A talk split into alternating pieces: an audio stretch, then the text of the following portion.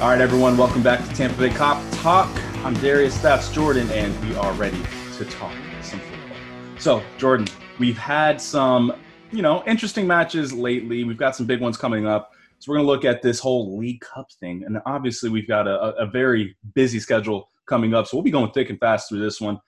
Let's start with the last week, going through the EFL Cup, the Taco Bell of football, as we refer to it. So a 7-2 drubbing of Lincoln City. Thoughts? Yeah, in our Taco Bell episode, we talked about fixing the League Cup and what makes it more interesting. And one of the things that we did bring up and touch on was if our B squad is able to do well in the competition and go far, I think we'll be more interested in it. I think we saw with the 7-2 drubbing just from the reaction and even personally at home if you were watching it. It was exciting. It was good to see people like Shaq score goals, Minamino score a couple, Curtis Jones banging a few. It was fun watching Divock Origi, Harvey Elliott, and the like of them link up, seeing Shimikas send crossfield balls across the pitch for no apparent reason other than to show us all that he can do it. It was good, man. And I think going forward, I think the big overwhelming thing coming out of that is anyone who has been continuing to say that we don't have depth. I think that argument is null and void now. And it was Lincoln City, but like I've been telling people, you have to beat them. If you play those teams, you have to beat them in the style that we beat them to show that you're as good as you are. And, that was the whole thing that I think everyone got out of it. It's not just the fact that, they beat Lincoln City 7-2, but it's, wow, this was really the whole side was subbed. You didn't have, other than Virgil van Dijk, anyone who you're going to expect to start coming up at this weekend. So it's really a nice thing to see where you can have a whole sub side. And they're still boss. Like, the depth was on display. That's got to give us a little bit of encouragement when you go forward and look at the rest of the competitions outside of the Premier League. Yeah, and that we beat a team down the table 7-2 is no small feat. Like, again, Man United beat Luton Town 3-0. Like, it's not a given that you're going to go out there and smash these teams. We've been there before where we've played teams like Exeter City and drawn them in the FA Cup, It's promising, and like we've said before, and we said it in the preview of the season, we have a B squad now that is fairly good. And after seeing that performance, I still stand by my evaluation of the talent, and that I think that they could beat most of the bottom 10 sides in the Premier League. So when you look at that match, there's a number of impressive performances. You look at the 2 goals from Curtis Jordan. I see your Zoom name there. You changed it to Curtis Jordan. Curtis Jones. Yes. Curtis Jones with the beautiful curls and the beautiful curlers going in. You get a couple of goals from Takumi Minamino. He's got his own song going now, by the way. Go ahead and look at it on our page. You've got a lot of good vibes coming from the team. Even someone like Divock Origi, who you thought maybe he's going to get sold off, and you see impressive performances all across the pitch. But if you kind of had to pick one man of the match coming out of it, are you thinking it's your man, Curtis Jordan? I personally, the person that I think that match did the most for was Takumi Minamino. Obviously, we've been waiting for him to break through, have his moment where he shows his worth, why we bought him. There's been a lot of talk from the coaching team and even from us that follow the team about how he's going to be so great, but we really haven't seen it bear fruit yet. And I think when you saw some of the goals he scored, some of the passing he put together, you can see now he's a boss player. He got the song going, right? Go to our page and watch it. I'll give you a quick rendition. Minamino, here we go again. Why Salzburg ever let you go? It's a banger. It is. And he deserves it. But that's the player I would put the most stock in his performance. Because, in some ways, he's probably the best player in that B squad, and he showed it. Well, he was an absolute poacher with both of his goals. You see the one, he gets deflected, outside the box, goes top bins, right side. And then the second one, deflection, lands right for him. He goes and attacks it. You would think the way that, he's kind of built, he's just an attacking mid. He's going to be a guy who comes in late into the box. No, he plays like a number 9. Sure, he can still do the link play and play that Firmino role as a false 9, but the way the dude attacks the ball, he may not be doing it in leaping, towering headers over center backs, but he plays like a Klopp system number 9, which I think is really exciting to see, knowing that, okay, they do have cover for Bobby. We good there. And Two goals, two bangers. Gotta love it. And then, closely following behind would be Curtis Jones because, I mean, you got to be excited about young Scouse talent that comes through the team. And it's been a long time since we've had a player that we've hyped that has actually delivered. Mm-hmm. I remember Ben Woodburn scoring in a League Cup or something like that, and all of us getting excited about that. We got excited about Harry Wilson. We got excited about Rhian Brewster. But Curtis Jones is actually delivering upon the excitement and the hype, and that was good to see as well. Yeah, and it's just so good to see him go in. And you already know he has that confidence going in. I mean, he plays with that kind of swagger. But to go and have that affirmed with a couple of goals is absolutely class. I mean, people around the league are really starting to recognize him. And, I mean, you can attest to how upset I was that I didn't have him in my squad going into the Lincoln City game. I forgot to put him in. But we can't be surprised by anything he does at this point. We know how boss he is. I mean, he's been doing this for a whole year plus. And, I mean, getting the goal against Everton in the FA Cup last year, getting a goal in the Premier League. I mean, he's been so fun to watch. So it's really fun to see what's going to happen with this B squad moving forward. And one of the things I do want to kind of get on real quick before we move off of this game, one guy who we didn't see Rhian Brewster, right? So real quick, let's just kind of mention the fact that there's been so many different things swirling around. Will he stay? Will he go? Personally, Jordan, what are you thinking about right now when it comes to Rhian Brewster? Yeah, I mean, football comes at you really fast. It comes at you really, really fast. Things change very, very quickly. It wasn't too long ago we were going into a charity shield or a community shield match, and the thought was that Rhian Brewster was going to make an appearance at some point, and we were all very excited about that. He goes on, he misses a penalty, and I'm not saying missing the penalty has anything to do with the decision-making. But since he missed that penalty, he's kind of been pushed down the pecking order for one reason or another. I don't know if it's just in training he hasn't been showing up, if it's that he actually wants to leave so he can get more playing time. We do have to remember that 2 years ago when we re-upped his contract, it was with the explicit promise that we would give him a lot more playing time. And that really hasn't happened for one reason or another. I don't begrudge a kid at that age who thinks that he's good enough and – honestly, given that he's sniffing around our first team, is good enough to go start somewhere else. He proved that at Swansea. I have to believe that the rumors are true, given that he didn't make an appearance for the squad even in the League Cup. Like Harry Wilson made the bench and Rhian Brewster did. So if he goes, I hope the buyback clauses are true. But we've seen this a lot with a lot of players where we think they're promising. We let them go with a little bit of regret, and they don't end up coming good. I'm not saying that's the case with Rhian Brewster. I think he has loads of talent.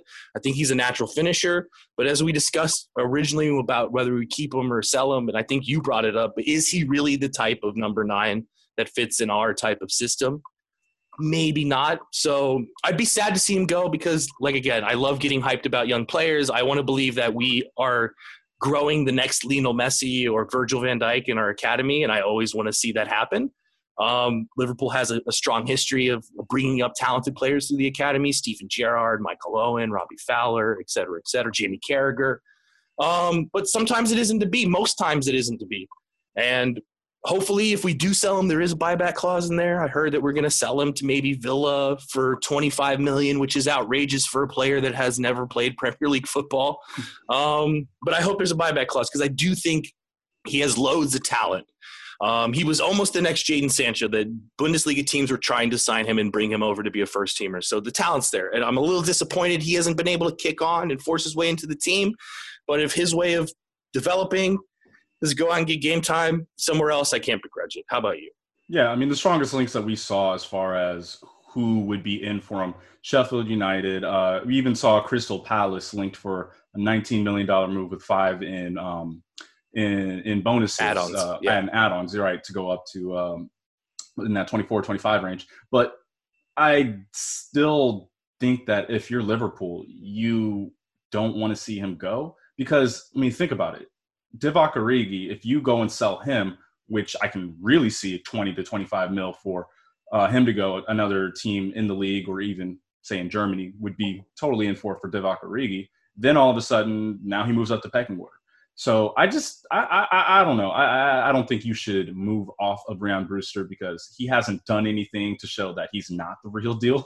The only time he's gone and really played consistent football has been in recent years, I should say, has been with Swansea, and he scored, what, 11 goals in 22 matches? So yeah, what's the point of trying to move off of him rather than working with a kid who is still not old enough to buy a legal drink here in the U.S.? Maybe you could develop him and work on him and getting it to be that Klopp number 9, even though right now we know he's an out-and-out goal scorer. He still has to work on those other things to play the 9 role for this Liverpool system, but I certainly think he can do so.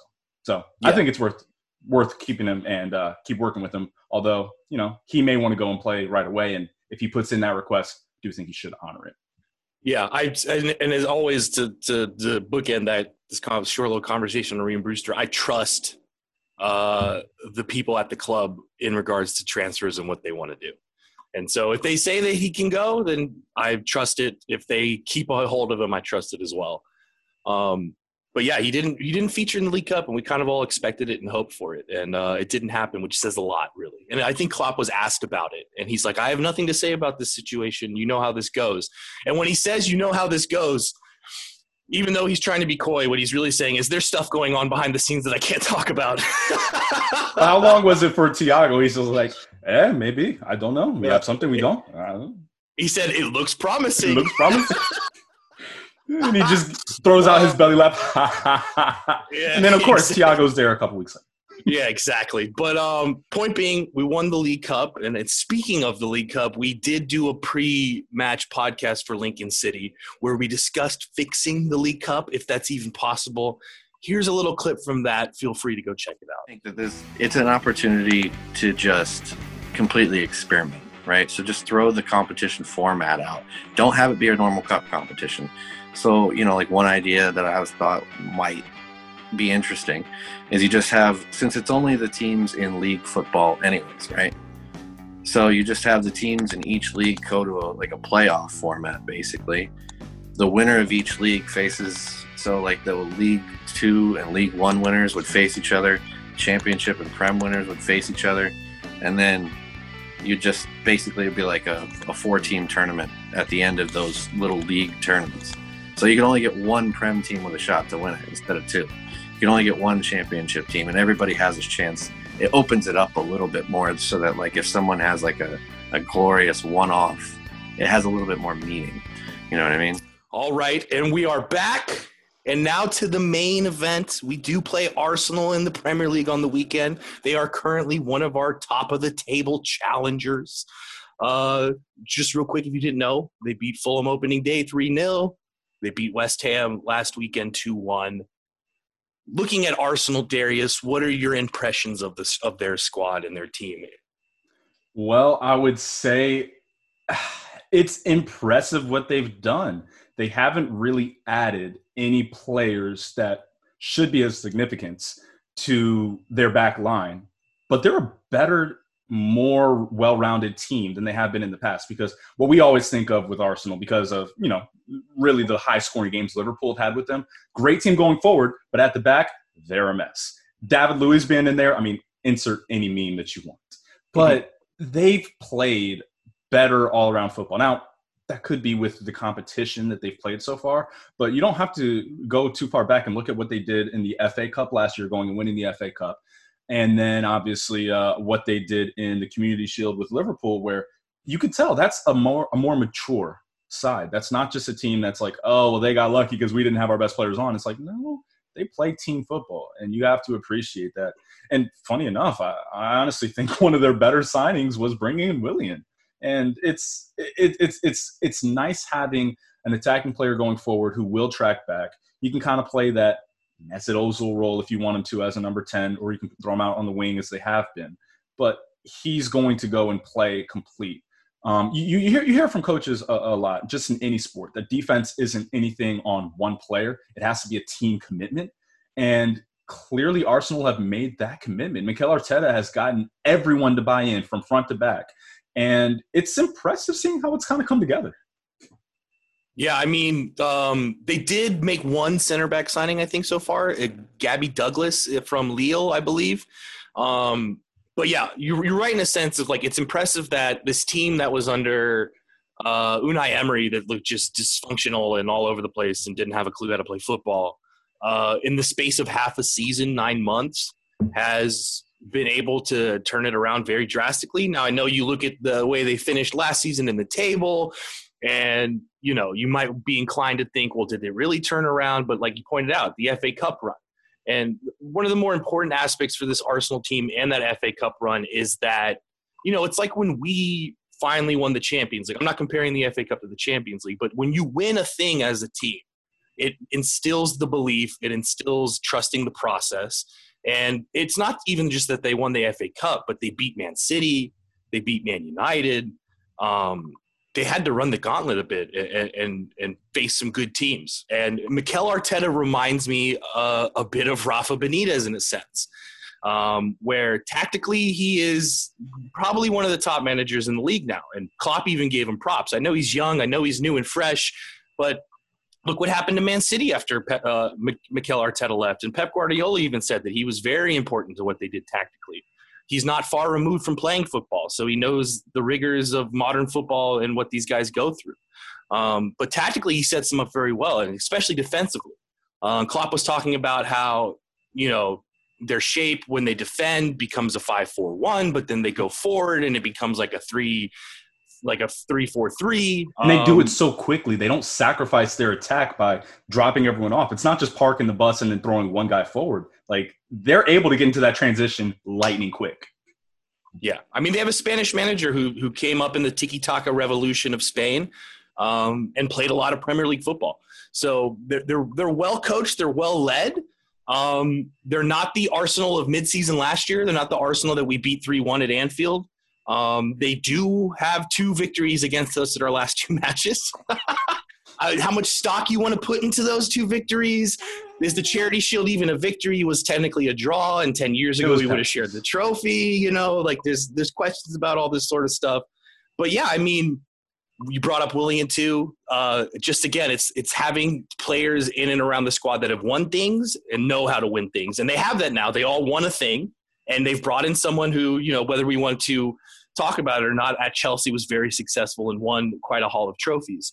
A Brazilian international who's played continental football. He's been there, done that. And for a free transfer, it's honestly quite a steal. I didn't want him, but for their level and where they're at, definitely a steal. Yeah, I mean, having guys who have that leadership quality. I mean, it sounds so over the top and, oh, we're just loving on leadership and assigning guys being able to go above and beyond. When we don't understand something, and, you know, people who are like, oh, well, it's magic kind of thing, where it's just like you say the right words and people will play better. But there is some truth to it. I mean, we could see it from the end of last year just for Liverpool without Jordan Henderson. That Liverpool team weren't the same now. You know, they were all also, you know, drowning in champagne every night because they had won the league already. Yeah, but we've seen it over the last couple of years. When they don't have Henderson out there, it's not the same team.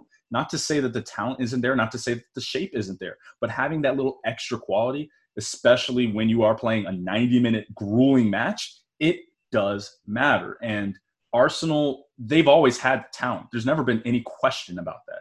Now they just have that little extra bit. So whether it's bringing in a veteran like Willian or just Arteta being able to get everyone to buy in, I think Arsenal kind of have turned the corner. I mean, I think it's the difference between maybe being in 7th or 8th to being in 3rd or 4th. It's not like they're going to go and win the league, I don't think, but it still is a massive difference to be able to go and improve without going and breaking the bank. I mean, that's damn impressive. Let's just be honest. Yeah. Yeah. I mean, there's no greater sign of things turning around than the fact that Arsenal fans and Arsenal fan TV aren't constantly imploding. Yeah, they're quiet right now. They're not constantly imploding every other day or whatever. Speaking of Arsenal fans, by the way, we did have David sit down as part of our Rambling Rivals series to talk to our good friend, Arsenal Pete, as we call him, Pete Garcia, about his views for Arsenal going forward this season. Here is a little clip from that you can go check out. So every time you get a new coach in, you kind of go on like a little bit of a journey, right? There's always like an evolution. And you and I were talking a lot about kind of how you hope the Emery thing would pan out. We used to, and, you know, I was kind of telling you, I think over the last few years on several occasions probably, about the kind of the Klopp journey and how we wanted it to evolve. So when you look at Arteta, what's the next step? What do you want to see kind of the evolution pan out to provide this year? Good question, man. So,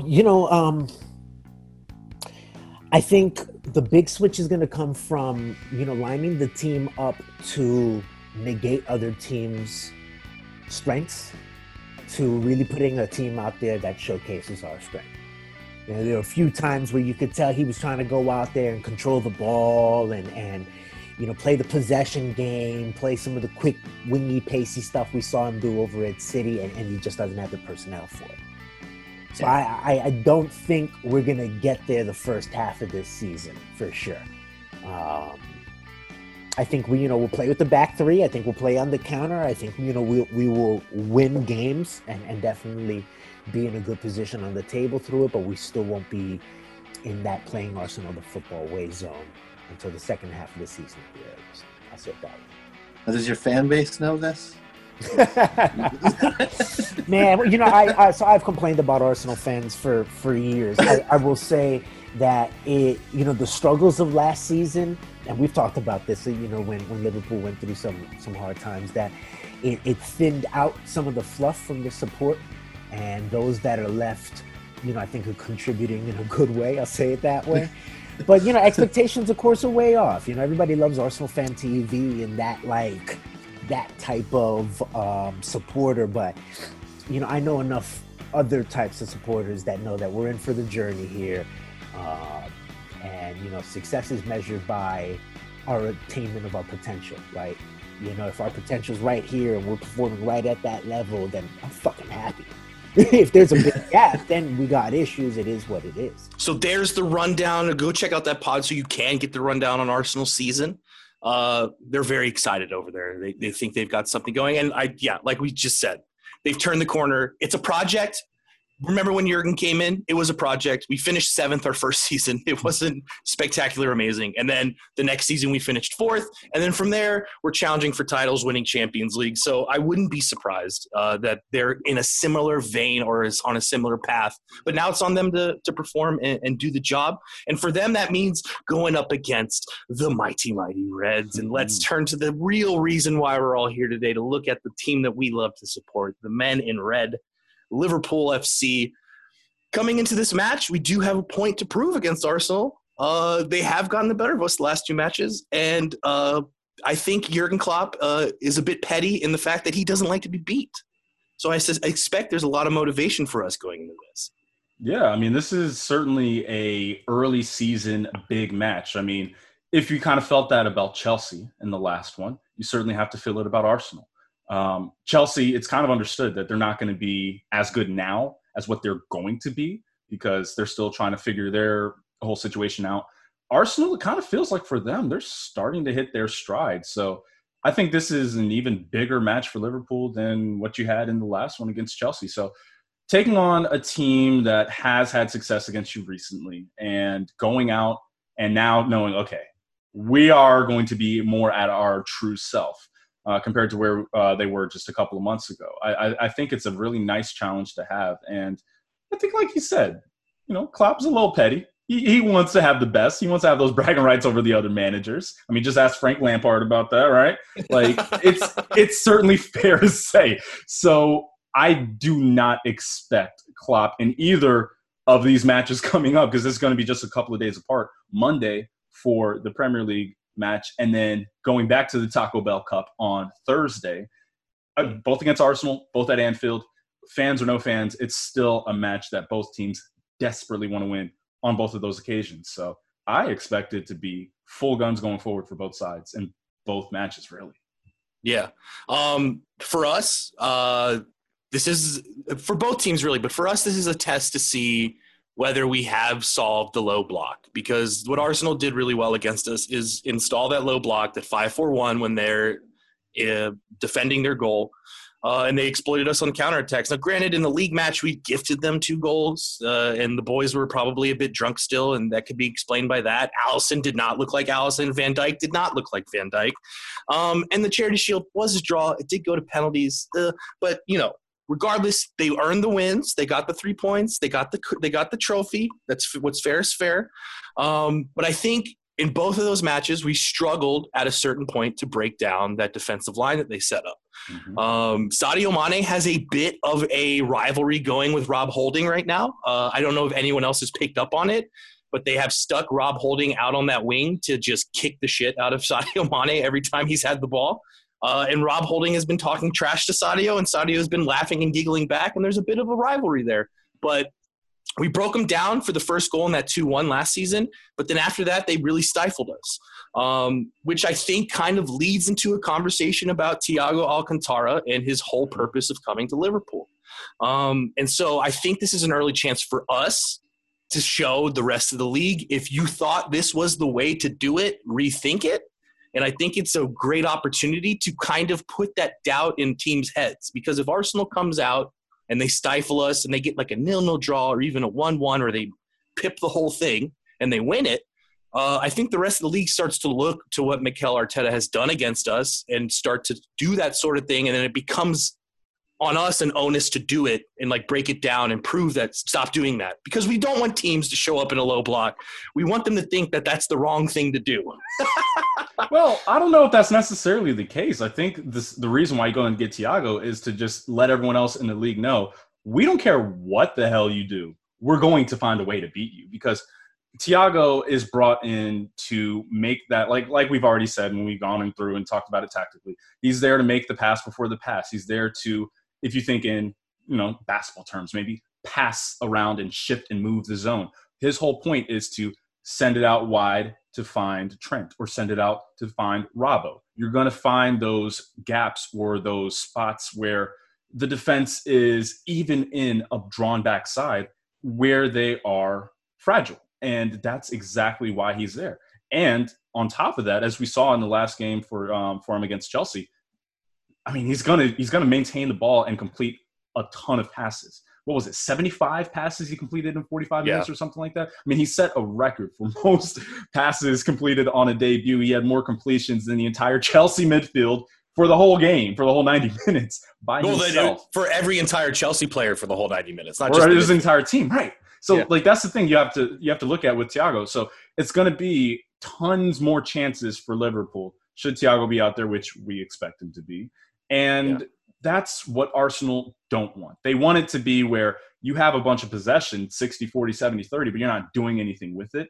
Now with Thiago, Liverpool will be a heck of a lot more potent going forward, or, you know, looking for that spot, getting into those positions where, like, you think of the goal that they had for Sadio Mane, the first one against Chelsea, where you get it on the right side, Mo to Bobby, Bobby back to Mo, Mo to Bobby again, Bobby perfect cross in, and hits Mo, or it hits Sadio. So those are the kinds of plays that you can have when you have 2-on-2 or 2-on-1 on one side, but you still need someone to get the ball over there to be able to set that up. And you can't just have, oh, well, we've got a guy who can drive forward and dribble it in. Well, that's not the way it works. To beat that kind of low block side, you need to be able to pass it side to side. So I know, as much as we hate as fans, oh, he just passes side to side. Well, you kind of need that, actually. That's the way you're going to beat a low block side.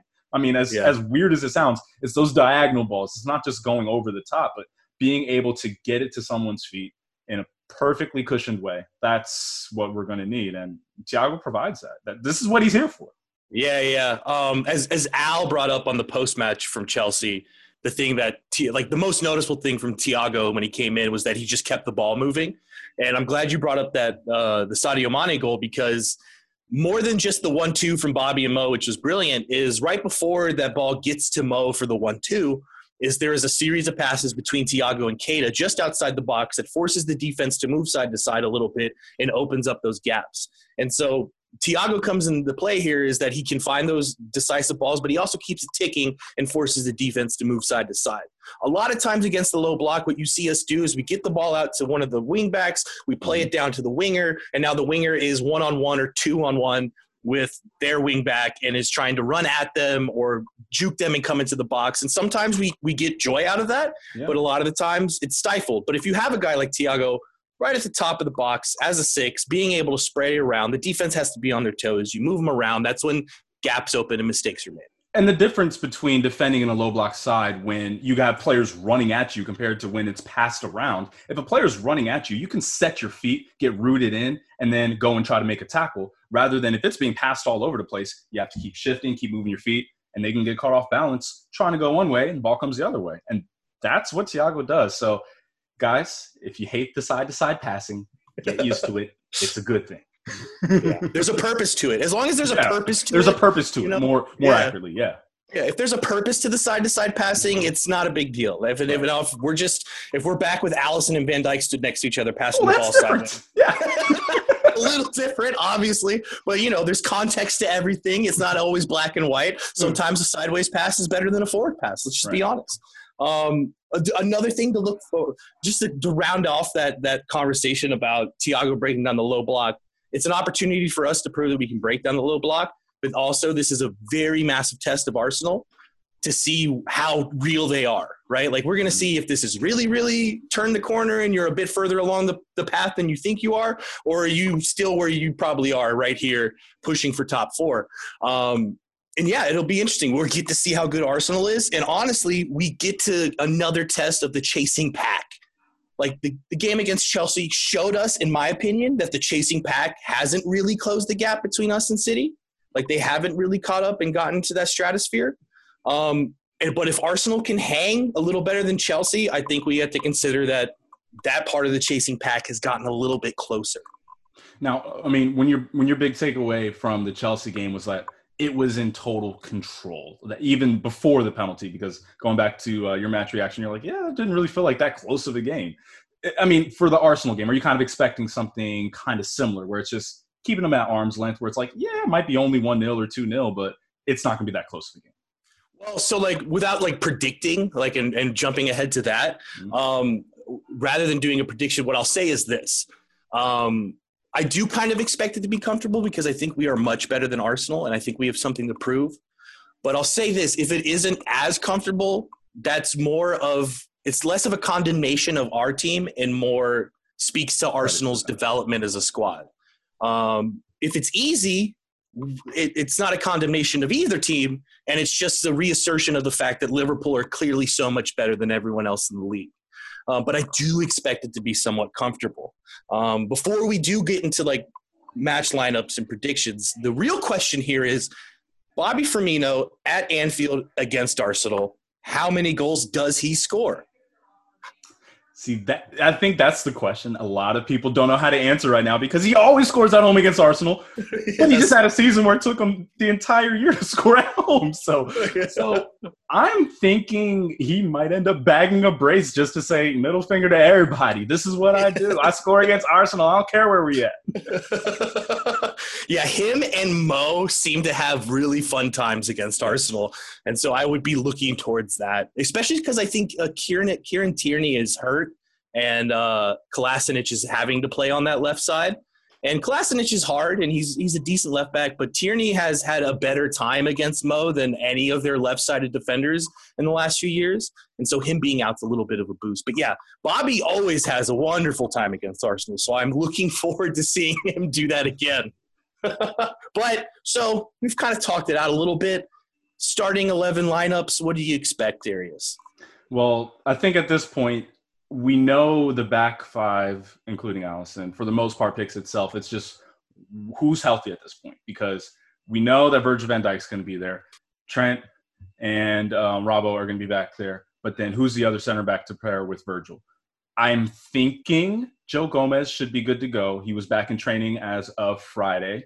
Fabinho may be in there as well, but, he did get the quick run out in the League Cup, 45 minutes, in that Taco Bell Cup on Thursday. But I'm still thinking Joe Gomez should be ready to go, especially knowing how quick Arsenal are going forward.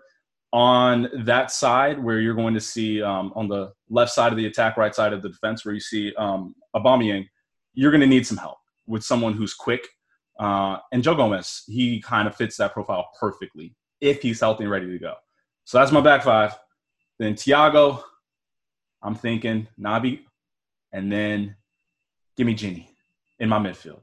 So it's going to be going forward, bombing forward on the midfield. And then the front three picks itself, Sadio, Bobby, Mo. Yeah. Just the quick caveats there. As you mentioned, Joe Gomez back in training Friday. Jordan Henderson out, officially ruled out. Matip ruled out. So, yeah, the center back question is a real question. I think Fabinho got the 45-minute run out because we're preparing him to play against Arsenal, just to kind of keep the legs ticking over and the brain thinking like you're a center back. So I think we'll probably see Fabinho back there. I think it's probably a little too quick for Gomez. And given that we are going to play them again on Thursday, he probably will start there. And we do have another quick turnaround to the Sunday for another league match. So right now, this little week is the squad management is very important. And rushing him back could be detrimental to the next two games that you have. So I think we'll get Fabinho at center back. And then the only other question is who plays in the midfield. And I really do like your Thiago, Keita, Gini Wijnaldum shout. The reason I like it the most is because when we saw it against Chelsea, Gini Wijnaldum, and we've kind of said this, we've wanted Gini Wijnaldum to show us Dutch national team Gini Wijnaldum. And in the Chelsea game, he was going forward. He was at the end in the box, almost finishing to make it 3-0. And I'm very excited about the idea of Gini Wijnaldum getting to move forward a little further, and having Thiago and Keita there kind of allows that and frees them up a little bit. I love to see flying number 8 Gini Wijnaldum as opposed to holding 6 of Gini Wijnaldum. Up front, Mo, Mane, Bobby, I don't expect any changes there. That midfield really does excite me, to be completely honest. I mean, it's one of those where, I mean, I think we've kind of gone through the text exchange. It's like, yeah, that's the FIFA midfield where everyone is playing Football Manager or FIFA. That's what you want to put together. We're going to take this on and this on and just throw it in. But, I mean, having a number of guys who can be attacking players, but also are box-to-box guys, particularly with Naby and with Gini, it does everything that you need it to do, because you know this is going to be a game that you're probably going to have a lot more possession. So being more attacking oriented is okay. It's just with the way that Liverpool played, I wouldn't be surprised if we then end up seeing maybe Milner in just as a little extra cover. I mean, Klopp, he does in big games tend to go with a more conservative side, but I mean, as far as what we want to see, I mean, come on, we want to see all the attackers, of course. Yeah. Yeah, I think the thing that, you know, we learned about Thiago coming to the club and, like, seeing him in Chelsea, and Klopp said, it's like, no, this guy's world-class. He can bet in. And, like, usually when we don't have Hendo, we see Milner because we lose a lot of that experience and nous. But I think with Thiago, we have to recognize that even though he hasn't been part of the project for 4 or 5 years, he brings with him a absolute mountain of experience and know-how and how to handle these big matches. He's also been part of many, many Bayern Munich sides that have absolutely thrashed Arsenal in the Champions League. So I think he just needs to kick up some of those memories again. I think Chelsea had the same exact reaction when they saw him come on the pitch. They all descended into, you know, these bad flashbacks of what had just happened. And I think Arsenal might have the same effect against them. You see that dude with the big hair? You see that, Mo Salah? Yeah, just pretend he's Serge Gnabry. We're good. We're good. Exactly. But, yeah, so predictions, my friend. How do you see the match going? I do think that it's going to be one of those where people who know and watch Liverpool will come away saying that was an easy, comfortable win. People who don't watch Liverpool all the time are going to be like, wow, that was kind of stressful. But I'm thinking it's going to be a 2-1 win for Liverpool, but it's not going to be really that close. I certainly think Arsenal have enough quality going forward where they'll score a goal. Whether it's through Aubameyang or Lacazette, they'll probably get one. But at the same time, I think it's going to be something like 60, 40, 70, 30 possession for Liverpool, bunch of completed passes. It's going to be more than half of the game played in the final third for Liverpool. It's going to be one of those kinds of games. I mean, we've seen it with Arsenal. They're willing to let other big teams have the ball and then have their chances. But other than a Kevin De Bruyne, like, they haven't really seen a midfielder recently that is as good as controlling the game in that final third like Thiago. So I really think that's going to be the difference. So up the Reds, 2-1. Okay. Part of me thinks that, you know, given that I've just talked up Mikel Arteta's tactical ability and his know-how, that he'll be able to figure out, if we do start Fabinho, how to exploit that area on the pitch and nip a goal at some point. But a part of me also thinks that this Liverpool team is a bit aggrieved with the way Arsenal has come away from these last two matches against them, and they have a point to prove. And I think we've seen over the last 2-3 years that when this squad has a point to prove, that they go and prove it. And so, like, you know, in this early season, I've been harking back to last year, and last year we beat them 3-1 at home. And I'm just going to say we're going to 3-0 actually, and keep a clean sheet, and it will be comfortable. And I think people walk away from the match. Liverpool fans walk away from the match in the same comfort zone that we've been in. And like, yep, that's just as I thought. This team's really boss. Arsenal fans walk away going, you know what? We still got a little bit more work to do. And the league walks away going, fuck. Damn it, they're really, really good. We try to get into their heads that they didn't sign anyone. They don't have depth, but then they've gone and done that on a weird weekend and signed everyone possible. And they're really, really good. And I also think there's a chance, just my cheeky shout is we're up 2-0 and we throw Diogo Jota on real late and he scores just a breakaway goal to really seal it. And that would be my out-of-the-box prediction. 2 Bobby goals to make it 2-0, and then Diogo Jota comes on and just flies down the wing and scores a late goal to really seal it. Oh, wait, that's right. They brought in another Premier League player who's really good. Shit. Exactly. It's for me, like, you know, these early games is like when the league shapes, like, right? Pep Guardiola has said it before, like, you win or lose the league in the first 10 to 12 matches. And last week, it's the second game, and you don't want to put too much stock in it, but that's supposed to be the third best team, and we really did handle them quite easily. And so I think now, because we did that, people turn to go, okay, well, who's actually the third best team? And one of the suggestions could be Arsenal. Mm-hmm. And I think if we handle them, the rest of the league goes, okay, no, this probably still is a 2-horse race. And yeah, Liverpool is clearly better than most everyone in this league. And that's what I think is going to happen. So do you have anything else for us, Darius, to close out?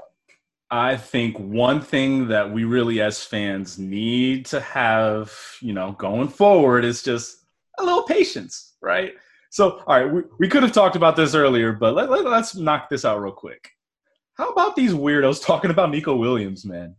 Yeah. Like, Nico Williams took some abuse on social media. He had to actually go private for a minute there on Instagram because people were just giving him the business. And I think for us as fans, it's like, why? If you're an actual fan, right? Not to say these weirdos who are just like trolls, but it's unbelievable. You can see someone who is as good as Nico is taking abuse on social media. And it's just like, it's one of those reminders where it's like, guys, it's football. It's the most important thing of the least important things, but guys, it's not that serious. Come on. It's also like this, people. I know half of the brain goes, it's social media. They don't read it. They don't care.